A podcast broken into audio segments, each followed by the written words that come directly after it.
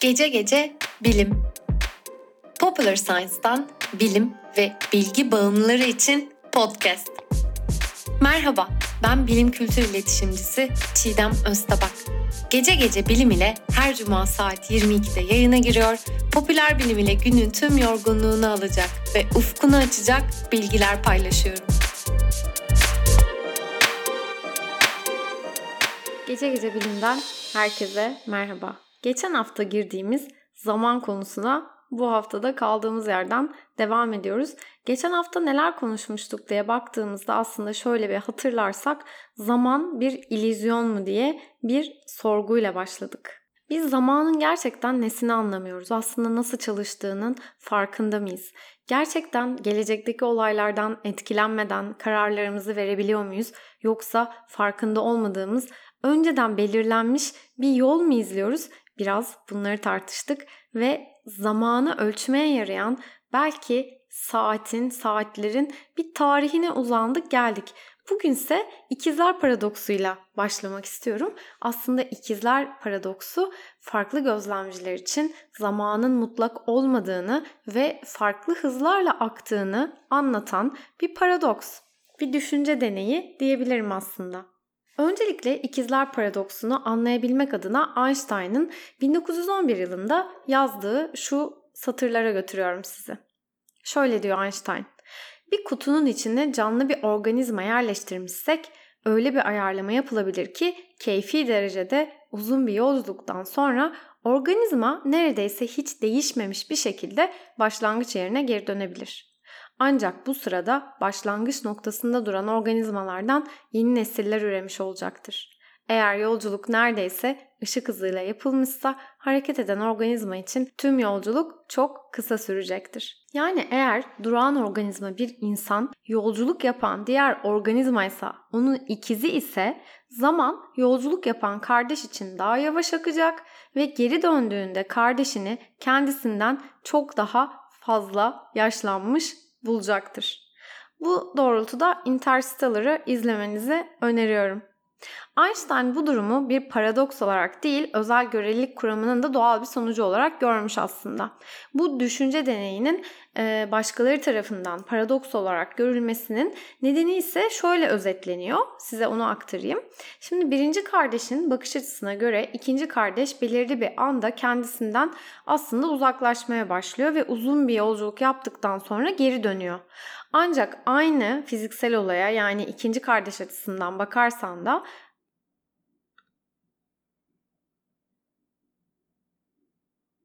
Yine aynı benzer şeyleri söyleyebiliyoruz aslında.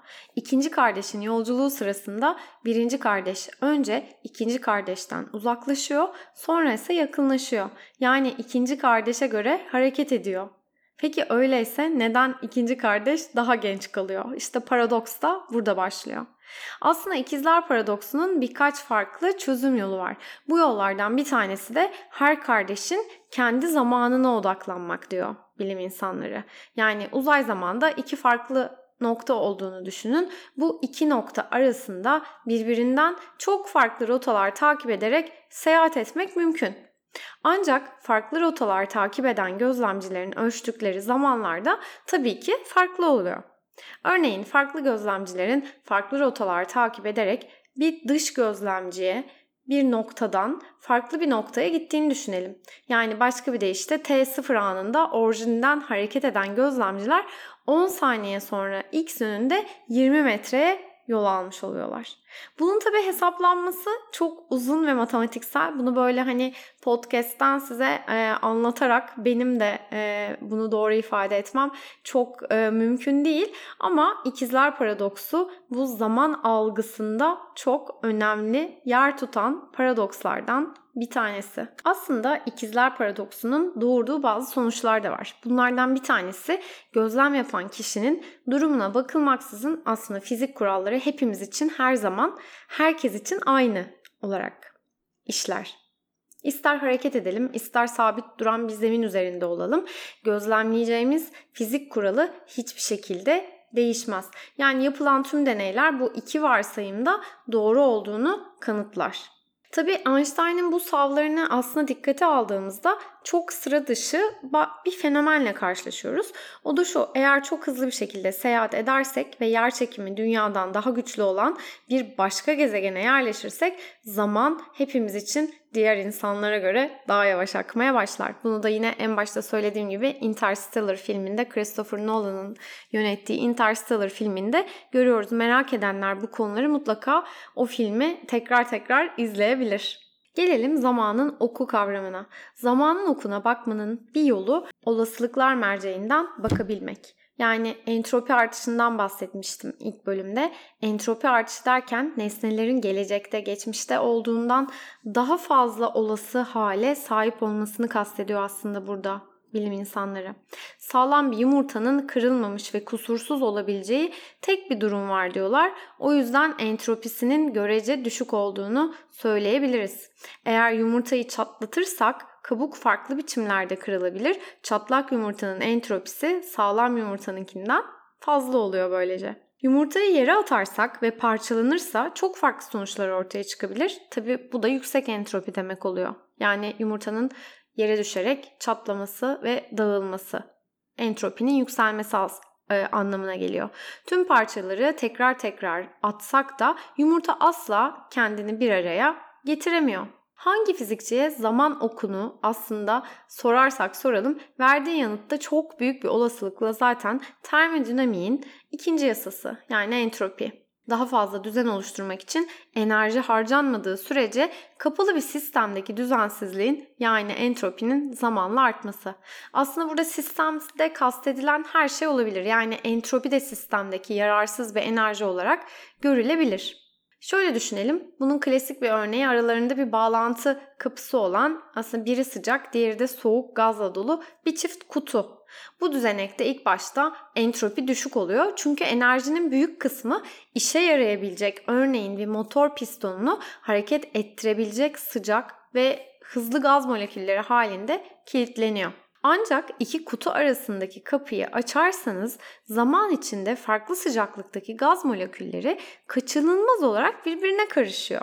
Yani sıcak gaz molekülleri daha yavaş, daha soğuk hareket eden bu diğer moleküllerle çarpışıyor ve iki kutu orta sıcaklıktaki gazla dolu, gazla dolana kadar onlarla enerjilerini aktarıyorlar birbirlerine. Bilmiyorum anlatabildim mi? Biraz karışık olduğunun farkındayım. Ama e, eminim araştırırsanız siz de bu bilgilerle yüz yüze geleceksiniz diye düşünüyorum. Şimdi evrende zamana gireceğiz demiştik e, bu bölümde. Evrende zamanda uzaya baktığımızda ışığın hızı e, sınırlı olduğu için nesnelerden geçmişte belli bir noktada yola çıkmış ışığı seçebiliyoruz. Bu da evrenimizi aslında kozmik bir zaman makinesine dönüştürüyor. Yani aslında her gezegende farklı bir zaman algısı oluyor dünyadaki aslında hani e, nesnedeki zamanı 0 kilometre kabul edersek güneşe olan mesafe 150 milyon kilometre yani dünyanın güneşe olan mesafesi nesnedeki zamanı ise 8 dakika 20 saniye öncesi olarak tanımlayabilirsiniz.